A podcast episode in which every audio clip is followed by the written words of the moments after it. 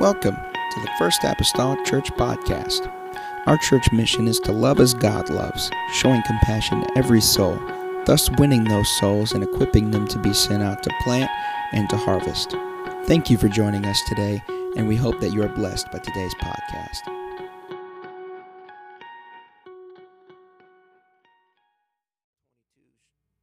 verse number 20.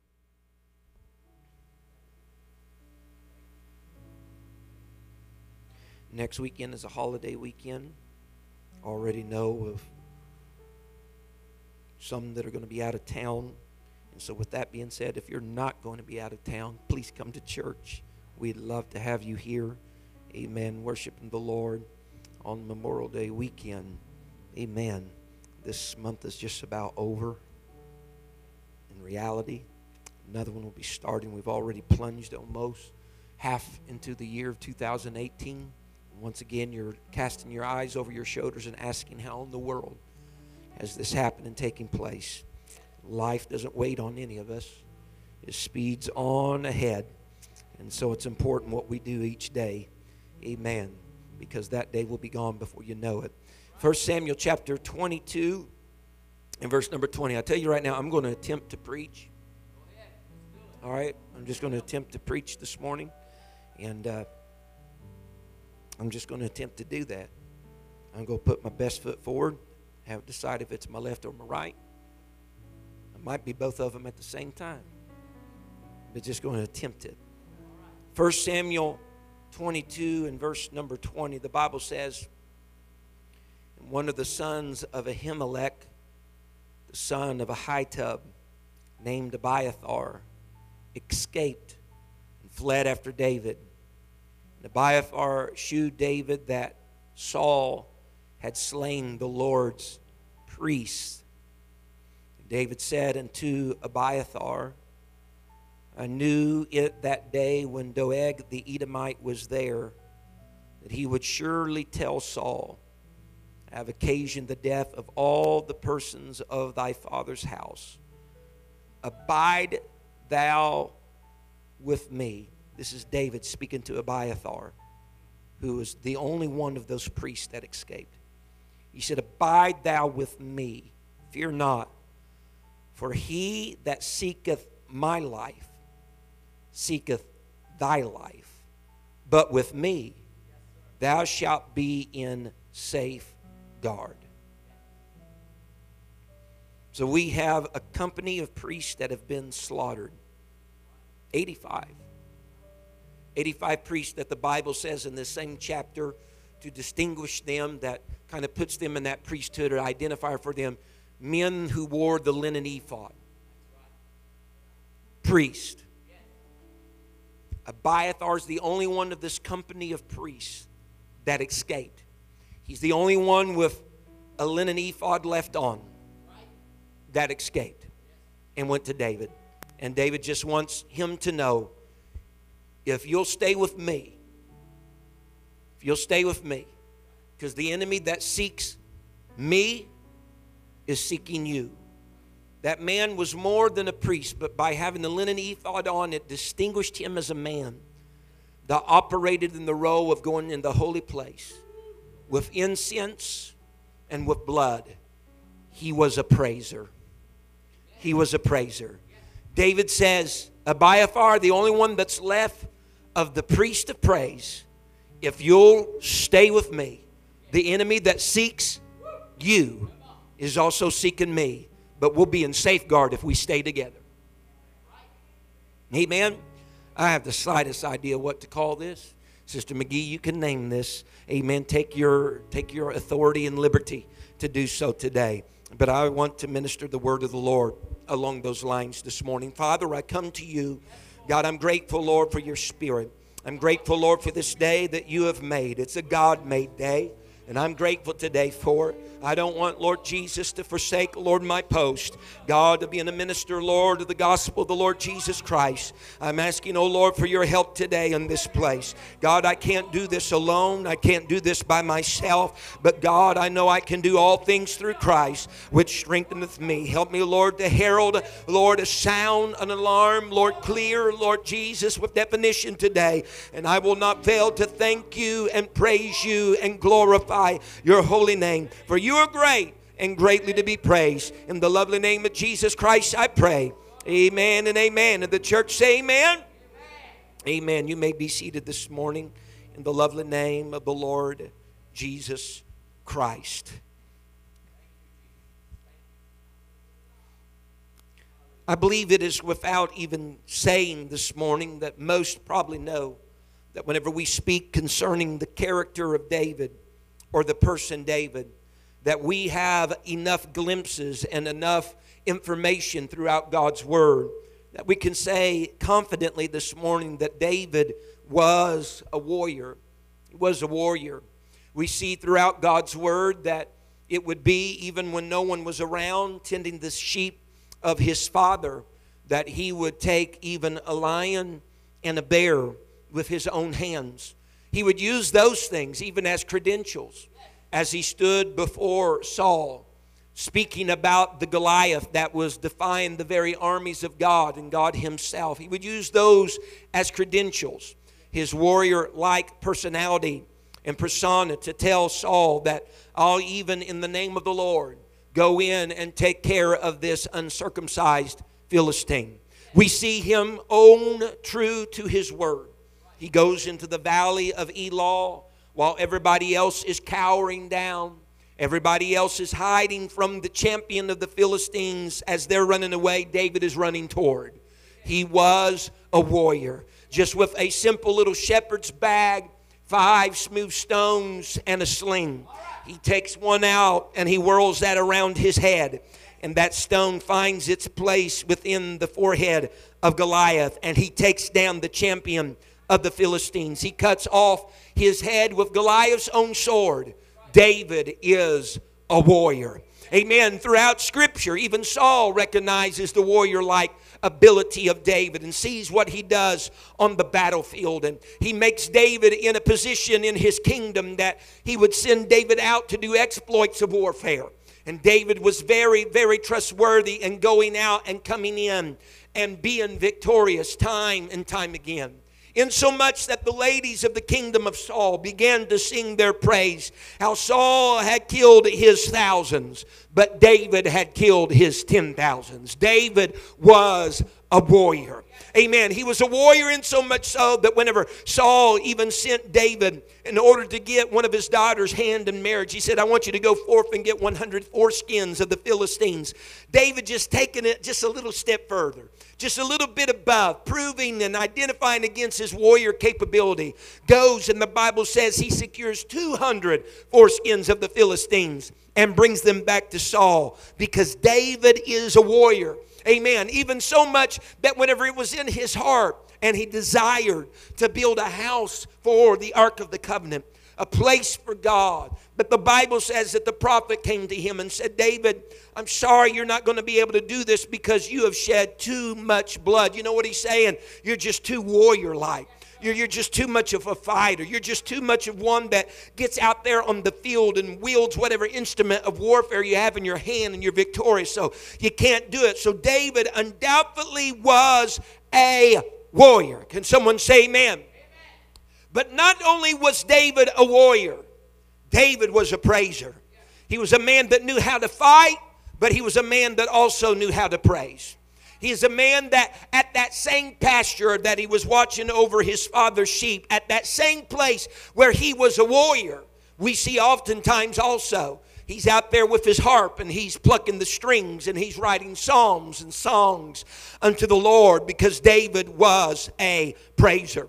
Even so much so that one of the grand things that caught Saul's attention was that aspect of David that was brought to him by one of his servants. That whenever the Spirit of the Lord had left Saul, and there would be times that he would feel disgruntled in his spirit, and the evil spirit from the Lord had come, he would feel uncertain. He needed something to be able to pacify that evil, that, that unsettledness in his spirit. And when he heard of this other trait of David, of being a praiser, a, psalmster, somebody that could play music and, and give adoration to the Lord. He says, Secure that man to come to my court. And it would be then each time that Saul would feel that evil spirit, that disgruntled unsettledness come upon him, he would have David play. Amen. At times he sent him out as a warrior, but other times he had him stay home and play the harp. Amen. As a praiser because of the impact that it would have upon his kingdom. And can I say, every kingdom needs both warriors and praisers, and sometimes and many times, and they maybe ought to even be found in the same people. Those that can be warriors can also be praisers in the court of their king, and that was David. That was David. But as time would go on and things would alter and change, David is found in this particular chapter that we read this morning. He is found as a fugitive for his own life. He is running. He's running for his life. The warrior that stood against everyone. It seems like now all of the kingdom is standing against him. Even his king is standing against him. And so he is fleeing for his life. And what does David do? I think this is important this morning. That whenever David felt like he was, uh, he the odds were against him, and he was fleeing for his life, the place that David ran to was the house of the Lord. He ran to the house of the Lord, and there is a priest there by the name of Ahimelech you can read this in the previous chapter. And he basically is telling Ahimelech, I'm on a journey. I am going somewhere, and there are some things that I need. Now, Ahimelech, mind you, is one of those priests that wears the linen ephod. Ahimelech is very much so of the same kindred of Abiathar. He's of the same kindred as I spoke in introductory words this morning of the 85 priests who were slain. He's the one that has on the linen, linen ephod. And so David is is going to consult the man that is known for going into the holy place with the incense and with praise and adoration and exaltation to God. If I could boil it down to this this morning, David is consulting praise. David is consulting praise. Even so much so, the Bible says whenever David first fled, now this is the word of the Lord to David. When David first fled, he went to the cave of Adullam. And while he's there, his family comes, and everybody that's distressed and in debt and despondent comes and gather to him. And, and David's worrying about his mom and dad. And so he takes them over to Moab because they are descendants in reality of Ruth, who was a Moabitess. And he's going to find some place of safety for them. But while he's there, there, he decided to remain there until the prophet Gad came to him and said, David, don't remain in the hold right here in Moab. Don't remain here. Remember what happened to Naomi. Remember what happened to some of your family. Don't remain in Moab. This is the words of Gad. You can read it in the scripture this morning. He said, David, you need to get to the land of Judah. He says, Don't you remain in the hold. Don't you remain in a cave. I know it feels like all odds are against you and you're running for your life, but this is not the time to hide in a cave. This is not a time to hide in a hold. You need to get to the land of Judah. And so David goes to the house of God and he begins to have a consultation with praise and say, Praise, I'm in need of some things right here. Someone say amen says, I'm in some need of some things right here. They have an I don't want to get ahead of myself, but they have a little conversation and, and praise gives David some things and he offers David some things. And, and while that's going on, there's another man in the temple that day by the name of Doeg. He is an Edomite and he's viewing in the distance what's taking place between the warrior and the praise. He's seeing what's going on between the two. He's, he's just taking notes, making middle notes because he's serving Saul. He's just at the house of God because he's been detained to be there that day. He's not there because he wants to be there. He's there because he's been detained there. Oh, yeah.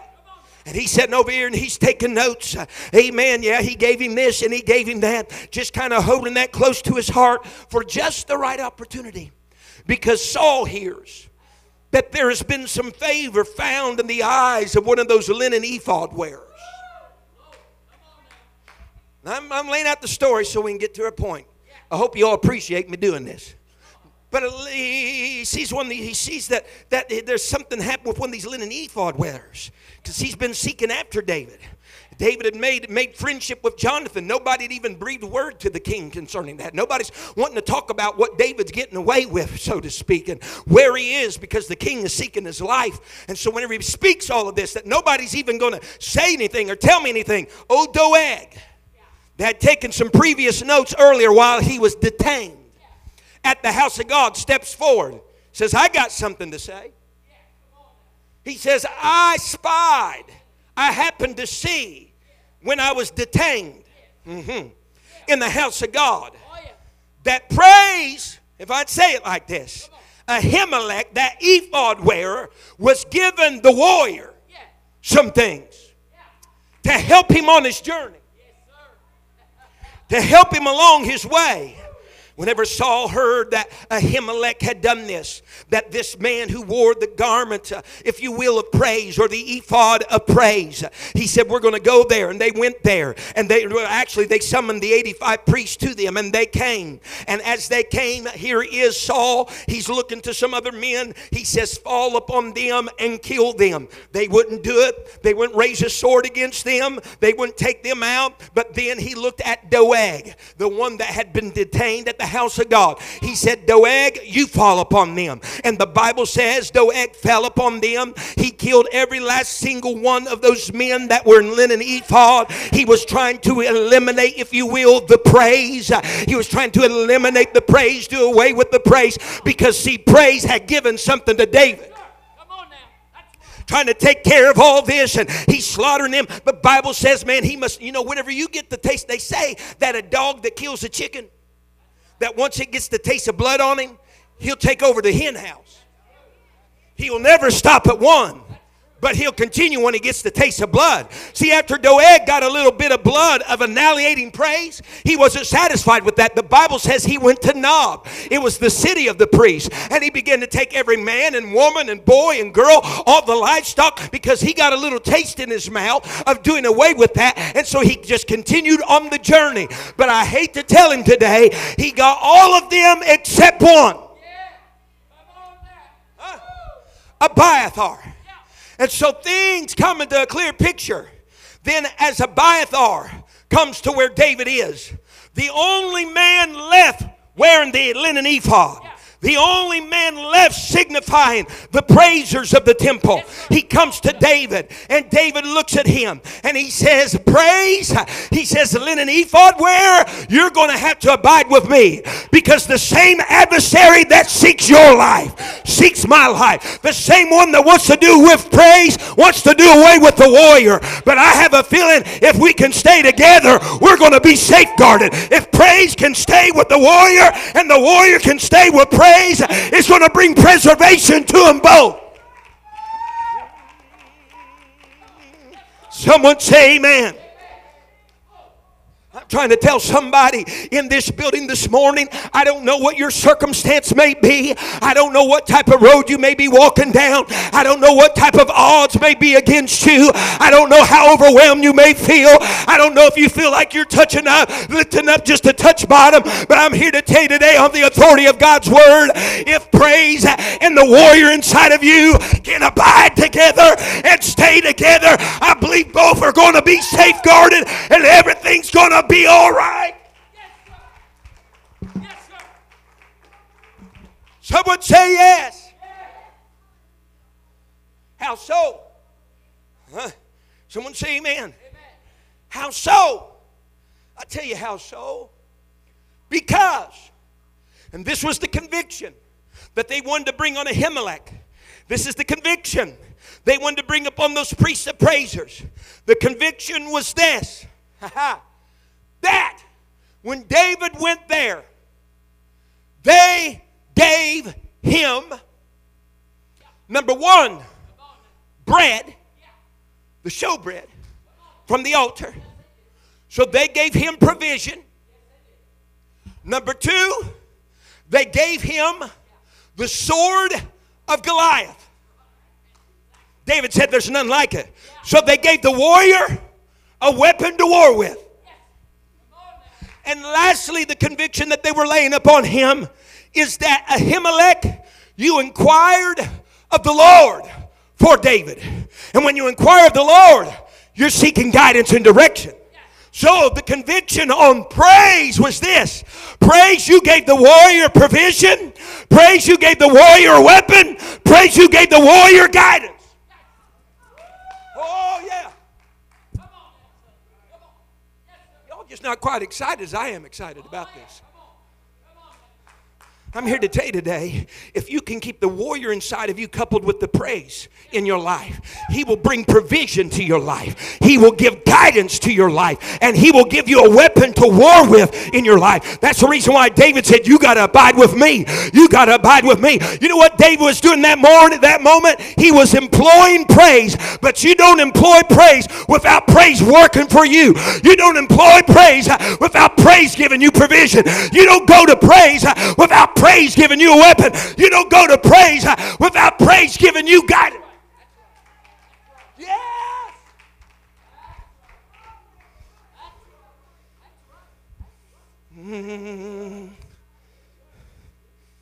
Someone say amen.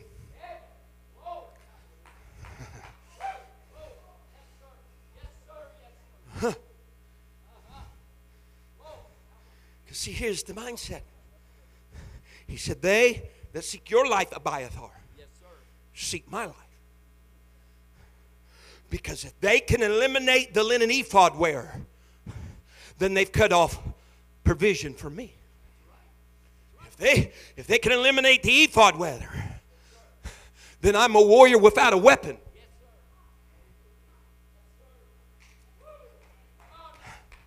That's where it came from. I'm a warrior without a weapon. If they can cut you off, then I'm out here aimlessly just going. But when I got you a part of my life, I got direction.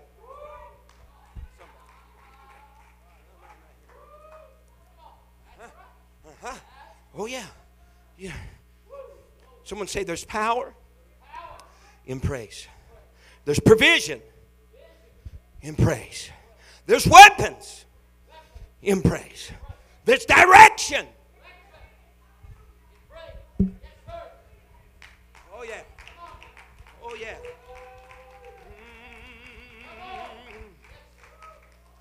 I tell you right now, I've never seen anybody enter in church with a frown and start wor- worshiping and praising and leave with a frown. I've never seen walk, anybody walk in church sick and start praising and leave as though they were sick. I never, I'm telling you the truth, I have never seen it, but I've seen quite the contrary. I've seen people come in and start to praise, and all of a sudden, during a praise session with the Lord, provision starts falling, weapons start falling. Those that went down hunched over under the heat of their adversary went back out with their shoulders square back, ready to go to war again, having a second win, amen, to run the race again, having renewed direction, having renewed vision, being able to go again because they abode together. Someone say amen.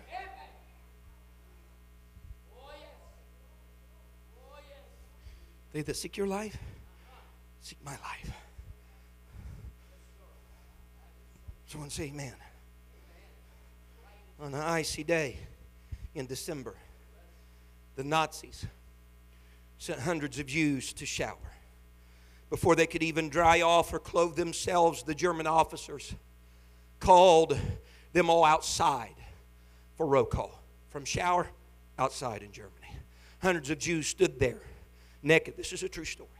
And went in sub zero temperatures as their captors leisurely and methodically called row. One by one, their bodies turned to stone as winter winds and falling snow turned the water on their bodies into ice.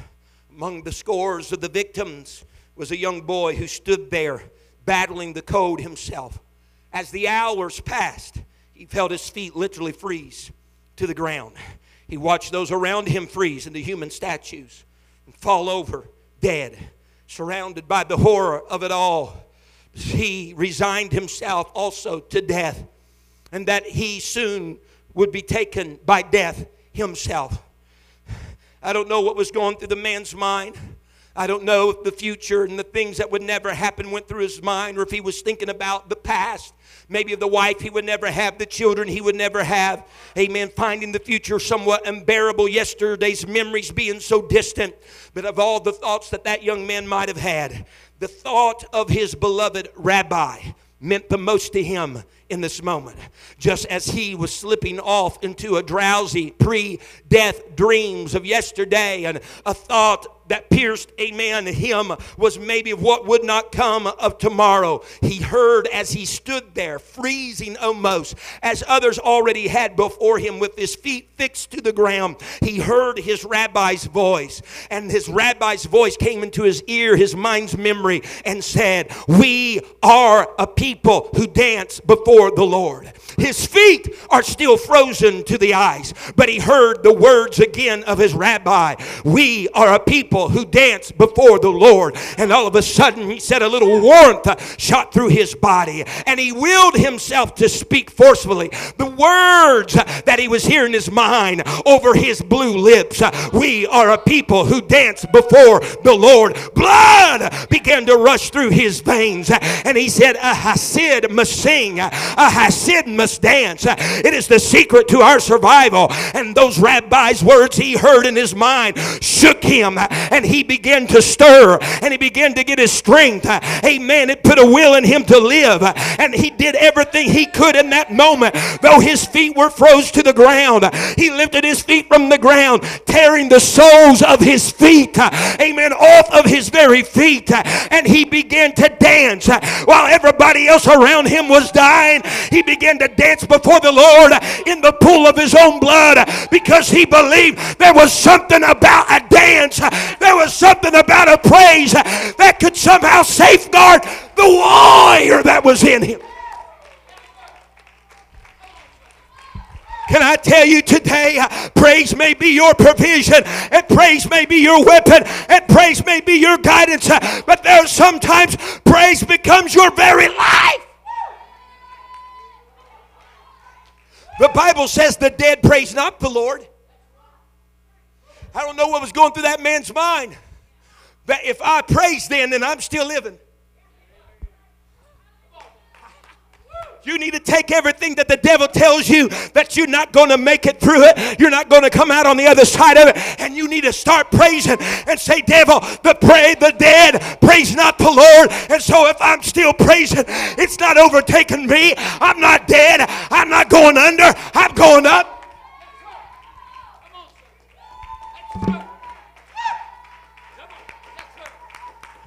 Come on today. Praise needs to abide with the warrior, and the warrior needs to abide with praise. Yes. That's right. Uh-huh. In essence, in that simple little story, the only mercy, and he survived the Holocaust. We have a story today as a result of it. The only reason that man survived was because praise abode with him. Hmm? Can't make it. The Bible speaks of it being a garment of praise for spirit of heaviness. I know Abiathar was a person, but let's get just a little deeper. It was a person, though, that represented the linen ephod in praise. You know what David was saying? He's saying that garment, it's got to abide with me. Sister Roxanne, we see to play it out. Because whenever they bring the Ark of the Covenant back in 2 Samuel 6, and they're going into Jerusalem, what's David now do as king? Throws off his kingly garments. What's left? A linen ephod. Huh? There's something in that moment of his life that forever stayed with him. That this has got to abide with me.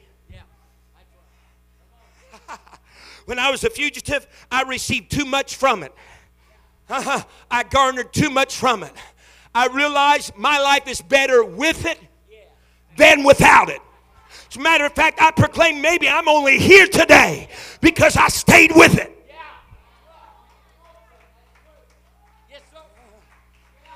Someone say amen. The Bible says in Psalms 149 and verse 3, speaking about this dance thing, let them praise his name in the dance, is what the Bible says. Oh, yeah. Whenever someone shuffles and does this and that, and their feet go this way and that way, honey, they are not, they are not trying to mimic some dance of the world. They're praising him. They're praising him in the dance. That's one reason why we believe dance is such a sacred thing. Uh-huh. Such a sacred thing. Because if your dance is not in such a way that it pleases the Lord, honors the Lord, even it's such a sacred thing because we praise in the dance, His name in the dance. Someone say amen. Bible speaks about praise is even comely. Amen. It speaks to us that, listen, that we boast in God. How? When we praise His name. I got all these scripture references. I ain't going to have you put them up there, but if you need them, you come to me after church. That was Psalms 44 and verse 8, by the way. Praise. Notice, someone standing with me here today. I'm not talking about literally, says standing in your spirit, okay? Reading the old Deuteronomy scripture, Deuteronomy 26 and verse 19. You want to throw that up? I'll mention them if you want to do it. Do it. You don't want to? No big deal Bible says that God made Israel high above all the nations. All right? Above all nations. He said, He hath made, He hath made them in praise, in name, and in honor. Look at it now. And the reason for it was that they might be a holy people. Someone say a holy people. I'm going to go to it just so I can have it before my eyes. I just do not, I do not like to misrepresent God's word, so I want it right before my eyes. Sorry. Deuteronomy 26 and verse 19. And to make thee high above all nations which he hath made in praise, in the name and in honor, that thou mayest be a holy people unto the Lord thy God, as he hath spoken. Get this, watch this now. No one probably ever talks about this. See, praise goes beyond thanking God for what He's done, although that is greatly what it is. But praise, look at it here. Praise is a part of your holiness.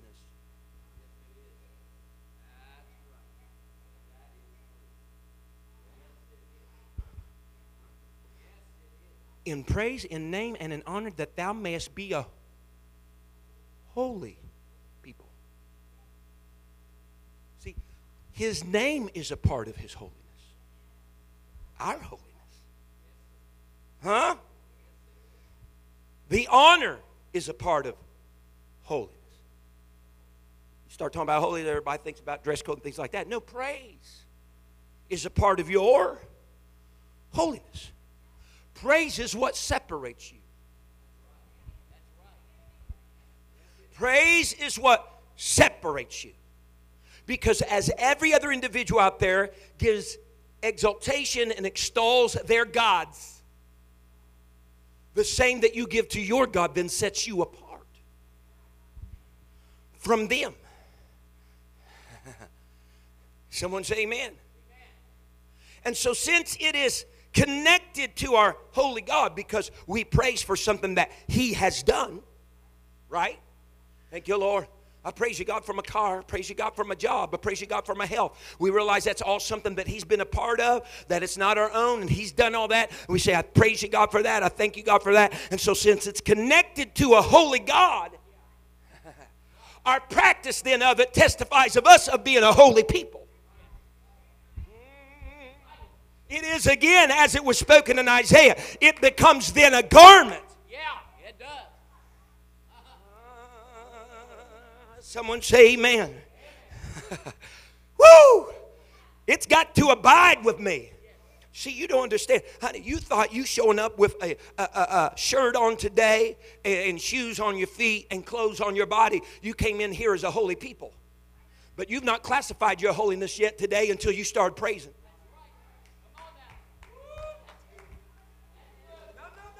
Somebody not hearing me quite yet because you think you got every I dotted and every T cross concerning this holiness thing, but you've not even begun if you're not a praiser. Everybody wants to always major on this, and you know, we'll just kind of shove this aside. No, no, no. It's the whole bag of chips, honey. You got to have that, but you also got to be a praiser to be classified as a holy people. David says, I need that. It needs to abide with me and me with it. We safeguard one another. We safeguard.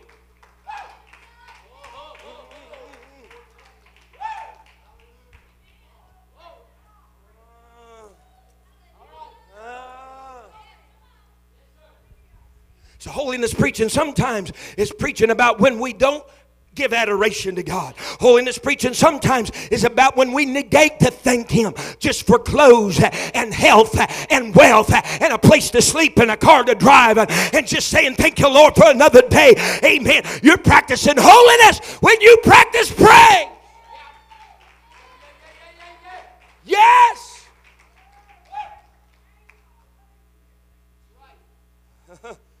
Someone say amen.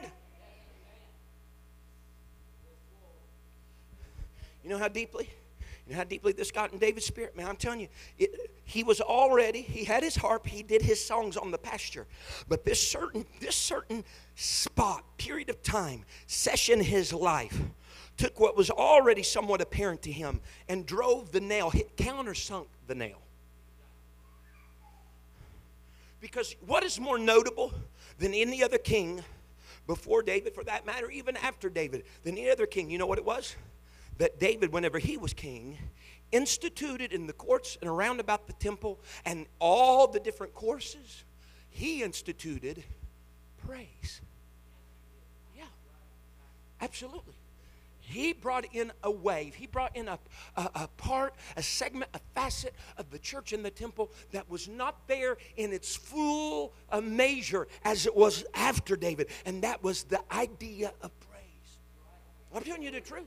Read your Bibles. You can read in the book of Chronicles what is David doing in his kingship. He is appointing. You hearing me? David appoints singers and musicians in the house of God. Why? I believe he remembered the hour. Woo!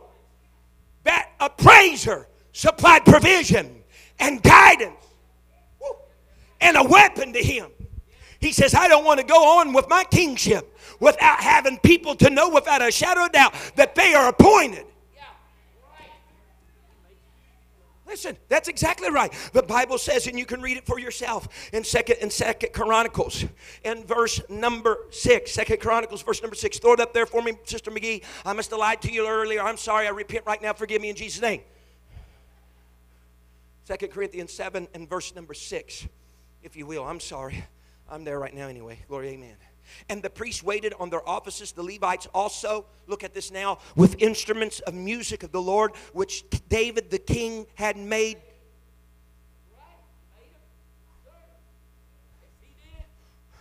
What's the king doing there with a big old huge thing of wood and his pocket knife out? What are you doing, David? I'm just making an instrument here, a little lute.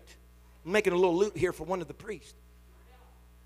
David, why in the world you wasting your you're the king for crying out loud. Why in the world you wasting your time carving away on that piece of wood? He said, because many years ago. Woo! Many, I understood that the adversary that was after me was after my praise. And he says, So I've appointed men to worship, but now I'm gonna I'm gonna enable them with instruments. I, have appointed them to a deed, but I'm also going to supply them with what they need in order to accomplish it. David said, This thing is so important. We don't just need people in the office, we need them with the things that they need in order to accomplish the office that they are in. Honey, look down at the end of your arms. Do you got hands? You got 10 fingers. There's your 10 strings for praising the Lord. You got a voice? You got a voice box? Honey, open your mouth. There's your instrument for praise. Yes! The Bible says, look, look, look, look, look, look, look, look. Verse 6 instruments of music of the Lord, which David the king had made to praise the Lord. because his mercy endureth forever. And look at this. When David praised by their ministry. Look at this. This go get you in it. This go get all of us. David appointed the praisers. He supplied the instrument for them to play. He gave the command for it to be done. Are you watching it? And so whenever they fulfilled their appointment and used the instrument that David made, look at it. Can you put it back up there? It's Second Chronicles 7 and verse number 6. I got it up here. Whenever he did all that, the Bible says, verse 6, the Bible says, when David praised by their ministry. Are you listening? David commissioned them, David gave them the instrument. But when they play, it says, David praised by their ministry. Because, see, they were appointed by David. The instrument they held came from David.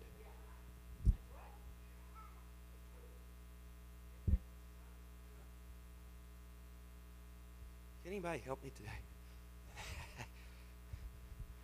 Everybody doing all right? I'm going to mess things up around here today. Hallelujah. I'm really messing it up, ain't I? I need a, I need a volunteer. Brother Terry, I'll let you be. You're going to be my appointed praiser. I don't care what's wrong with your body. Put it down. You're my appointed praiser. I'm appointed you. You're the praiser. I'd like to make you think that I spent all night developing and designing this. But this is your instrument. I've appointed you to praise. Do it. Go on. Come on. And I said, Well, Brother Terry's playing the, the instrument. Yeah, but I made that instrument. But Terry's playing the instrument. Yeah, but I appointed him there. So as he's doing that, you know who's praising? I am. Listen, no, no, no, no, no, listen. Because here is the little, here's the little turn. When we stand up here and we say, I want everybody to praise the Lord, and you do it as a result of me asking, you know who just praised the Lord? Pastor did. But when you, of your own volition, without having to be appointed, without anybody have to in, having you an instrument of your own volition and will stand up and do something outside of my request. It's not pastor that's praising. It's you as an individual, as a child of God that's entered into the realm of praise and worship. See, we think when he says to do it and I do it, I'm magnifying God. No, no, no. I'm praising the Lord because you're doing what I appointed you to do. But when you do it all by yourself, you are praising the Lord. And you need that to be a part of you, like David said.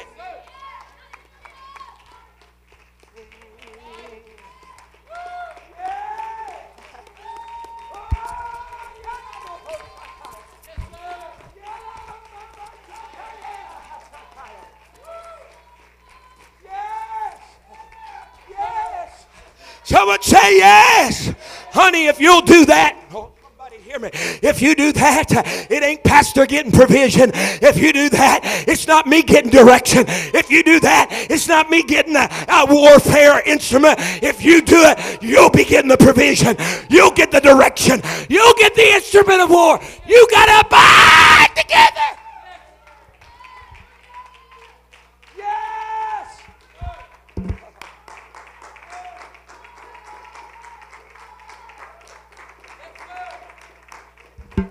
You hear what I'm telling you? What we need is a point in time, Brother Terry, that if we ever ask you to praise the Lord, you do it. But when everybody else has stopped and you're still doing it, that's not because I said it. That's because something got in your own spirit. And you said, I'm going to praise Him. Not because somebody asked me to, not because I'm obligated, but my God. I understand the purpose.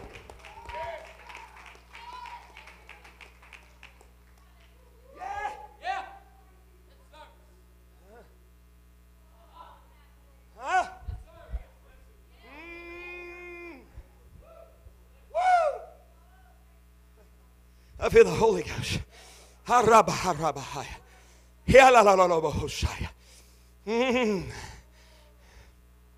Has anybody grasped the concept yet today that the thing that wants to destroy you is the same thing wants to destroy your praise, and it sees its venue of destroying you is by getting a hold of your praise first. Do you see that? Do you understand that? This is not like a two a two different uh, roads that it's going. It's got to take care of your praise before it can take care of you. Because if it gets praise out of the way, it's got provision for you out of the way. It's got direction for you out of the way. It's got your weapon of warfare out of the way. This is a one line direction. It's trying to get to that so it to get to you. So David says, I'm not letting go of it then. I'm not departing from it then. I'm not letting down on it then. Because we can be safeguarded together.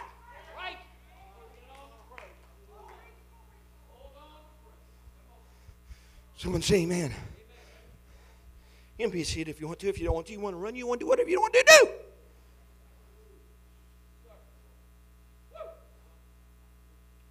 What's one of the ways?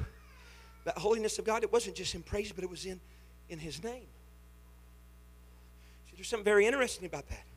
You see, even all times throughout the Psalms, David is talking about praising the name of the Lord. A lot of times that the scripture pairs together praise with his name. Praise with his name. Because in the Old Testament, the names, the name that they had was the Jehovah Jireh. Right? And when we start breaking down then all the meanings of this, what is it? God is my provider. Thank you, Jesus. God is my healer, another one named. Thank you. God is the Lord of hosts, my warrior. God is my banner. What's happening? Whenever you start talking about the names, they knew the names to be in the Old Testament. They were thinking about the ways in which God has been what He they needed Him to be for them. Healer, deliverer, shepherd, banner, peace.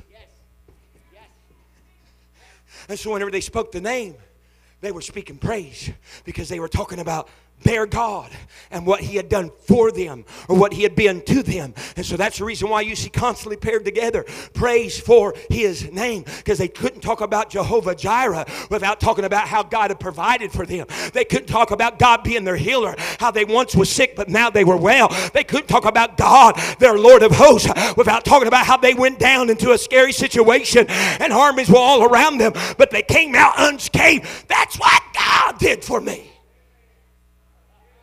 That made them a holy people. Huh? And so David said, We declare his name to the brethren. I like this one. It's in Psalms 22, 22. He's 22, 22. He says, we, we declare his name to the brethren and we praise in the congregation. Woo! We declare his name. And then, if I can say it like this, we declare his name and then we demonstrate. We declare it abroad, but we demonstrate it among the brothers and the sisters. Jehovah Jireh, God my provider, I declared it abroad, but I'm demonstrating it right here. Uh-huh. The Lord of hosts, I'm declaring it abroad, but I'm demonstrating it right here in the congregation. Woo! The Lord, my healer! I'm screaming it abroad, but I'm demonstrating it right here among you all. It does no good to have a declaration without a demonstration. Hear me? I don't want to be known just by what I say. I want to be known by what I do.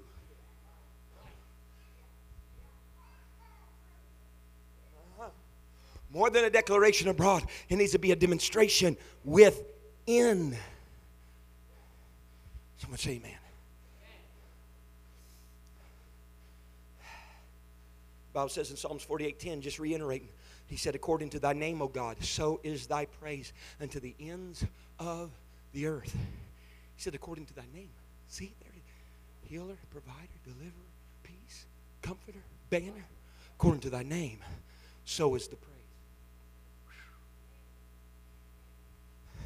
So is the praise. Now here, everybody lean in. I don't know how long I'm preaching. Is any of this making sense? Just nod your head if it is.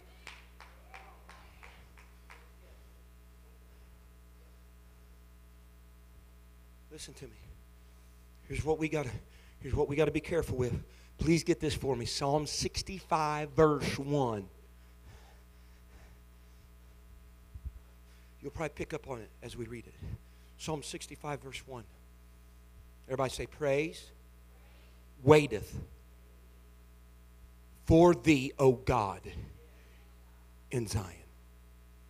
Zion also sometimes spelled with an S, Sion. Regardless, it always typifies and foreshadows the church. Are y'all seeing what I see? You don't have to wait on God to praise, but you can cause praise to go forward that's waiting on God to arrive.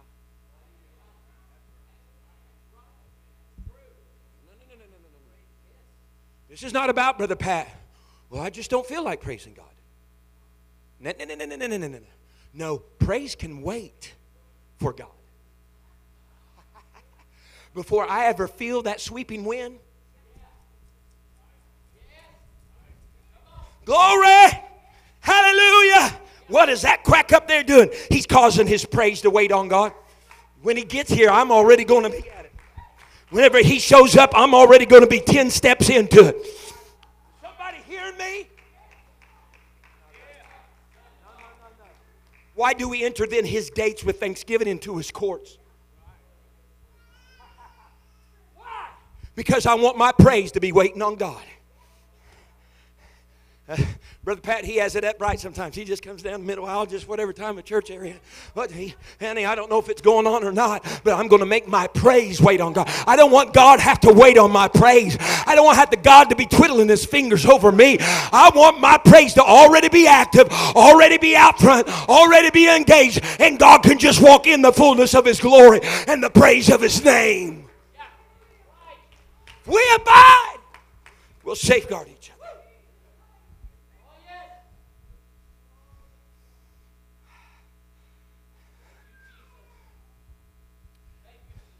Go drive it. Go drive it. Got a 10 penny nail and I'm going to sink it in the wood.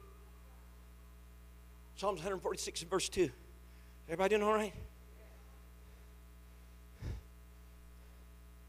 You got it for me, sis? Psalms 146 and verse 2. While I live, it's a pretty broad brush right there. While I live, I will praise the Lord. Saying, Brother McGee, I can't dance. Praise is not just dance. It is that, but it's not just that. It can be your voice. It could be a waving of your hand. It takes on many different facets, praise does. It's not, it's not isolated totally to dance, but it also doesn't exempt dancing.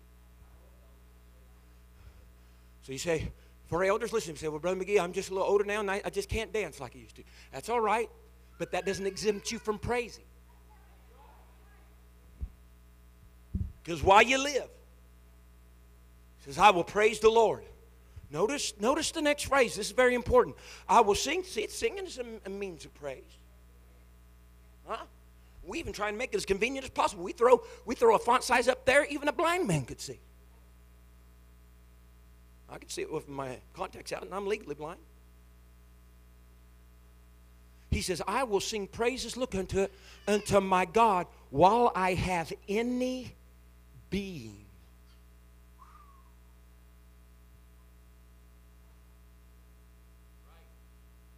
Someone say, uh huh.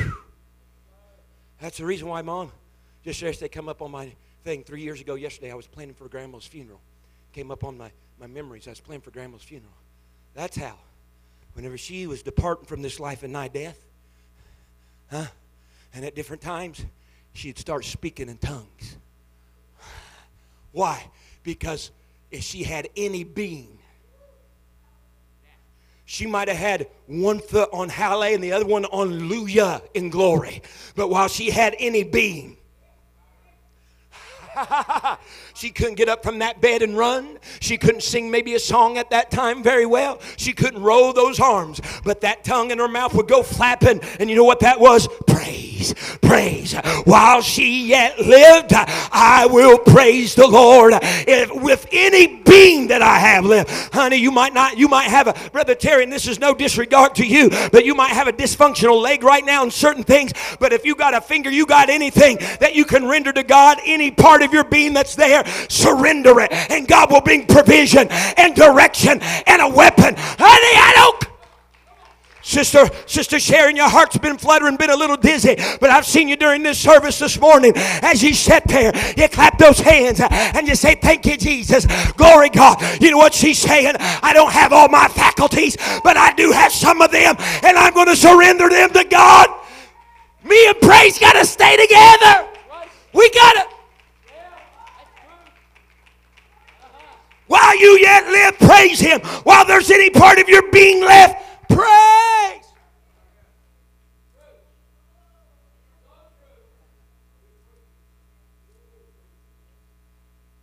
There was a sweet saint. There was a sweet saint in a friend of mine's church down south suffering from dementia and Alzheimer's. Anybody that knows the cruelty of that disease understand how it takes over the mind. They forget oftentimes where they are, how to get back somewhere, forget their own children's names. Very horrid disease. Said this brother was in the hospital, suffering greatly. I'm all right, but thank you. Suffering from dementia, Alzheimer's. He was nigh that hour of the closure of his day, so to speak. Pastor went there, had some of the family there with him too. Said, Brother so and so, you know where you're at? No, At. Struggling to live. You know this person? It's his son. I don't know who that is. Do you know me? No. Couldn't tell you who you are. Doctor standing there too. He said, Well, is there anything you do know? He said, Then Peter said unto them, Repent and be baptized, every one of you, in the name of Jesus Christ, for the remission of your sins, and ye shall receive the gift of the Holy Ghost. And he looked at that doctor and said, And that means you too. He couldn't remember his name, where he was, what his children was, but praise a long time ago had embedded something in that mind and heart that could not be taken away. He remembered the word, he remembered the name, he remembered the Lord. And so while I live, I will praise. You might lose a lot of things in this life, but if you tether praise to you, it will not leave you.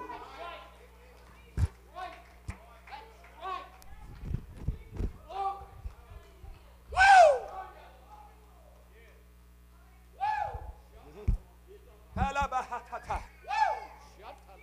Woo! I'm closing. I'm closing. I really am. I think I will. I'll try to. Stand with me.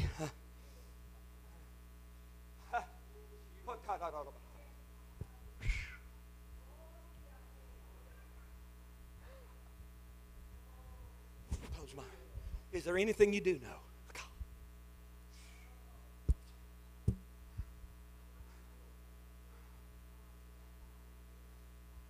Tell you how that comes forward. That comes forward by practicing when there's still something capable in you of doing. So much so that when you can't do anything else involuntary, it comes out.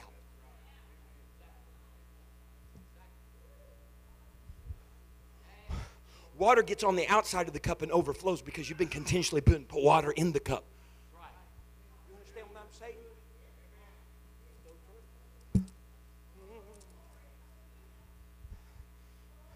By far. Stay with me. He that's after your life is after mine. He that seeks you is really seeking me. If he can cut you off, he believes he can cut me off. He can, if he can disannul you, he can disannul. But there's one of you left. There's one of you left. Abide, abide right here. We're going to stay together. We're going to make praise in the temple. I'm going to praise when bring the Ark of the Covenant back. I'm going to be known for praise. They knew me as a warrior, but just as much as I, war, I was a warrior, they're going to know me as a praiser too. Now listen to me. I'll close with this. Sister Mickey, please get Isaiah 60 and verse 18. Isaiah 60 and verse 18. Look at this. Look at this. Look at this. Look at this. Isaiah 60, verse 18. And she's just been walking with me this morning. I didn't give her anything ahead of time. All right. 60, 18. Let me enunciate. I'm sorry. There we go. Isaiah says, Violence shall no more be heard in thy land, wasting nor destruction within thy borders, but thou shalt call thy walls salvation, and thy gates Bishop, you know what I'm about ready to say is true. I just know this from years of study, but you know what I'm about ready to say is true. If an enemy ever wanted to overtake a city, the prime thing that they would endeavor to do is get control of the gates of the city. Because if they got a hold of the gates of the city, Sister Sharon, no matter how fortified or walled they were, if they had a hold of the gates, they controlled whatever went in and whatever came out. Many times, even in the Bible, the Bible speaks of them burning the gates of the city. Why? Because if they had control of the gates, they had control of the city. But you know what Isaiah says? You're not going to suffer anymore in your land. He said, because your gates, your gates are praise. Hello, provision. Hello, weapons. Hello, direction. I wonder if there's anybody in the First Apostolic Church today that would like to change, if you will, the demeanor and the characterization of the gates of the First Apostolic Church here at 1121 Cedar Street. If you've been accosted, if you've been taken advantage of, if the enemy of your soul is trying to get the warrior in you by degrading your praise, removing your praise, telling you it's not all that, I wish somebody would reestablish in this house some gates of praise, and we're not going to be wasted anymore. They're not going to come in our borders anymore because when praise is with the warrior, we safeguard one another. Come on, is there anybody in this house this morning that would like to make a way, standing, kneeling at an altar of prayer today and say, God, I'm telling Abiathar, I'm telling that linen garment wearer, I'm telling that praiser, I'm telling praise to abide with me, abide with this warrior, abide with this child of God. I'm not discarding it, I'm not washing my hands of it, I'm not saying, well, all's well, it was taken, many of them, there's only one left. No, no, no, no, no, no. I'm saying, come on, Abiathar, come on, praise. We got to link up arm in arm. Hallelujah. I'm going to testify of his name. While I yet live, I'm going to testify of his name. While there any being in me, I'm going to testify of his name. I'm going to praise him. The dead don't praise the Lord. And so if I still have the ability to praise, it's not over yet. It's not finished yet. It's not done yet.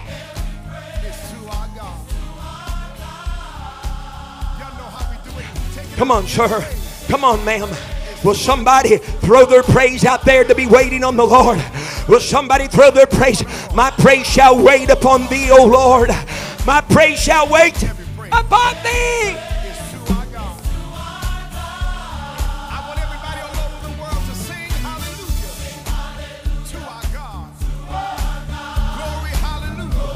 Come on, somebody.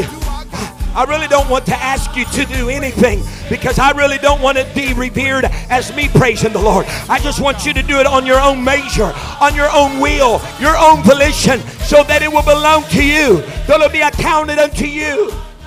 Yes! Yes! Thank you for listening. If you would like more information about our services and activities, you can find us on Facebook, Instagram, and Twitter with the username FACMC. Again, that's FACMC. Thank you and have a blessed day.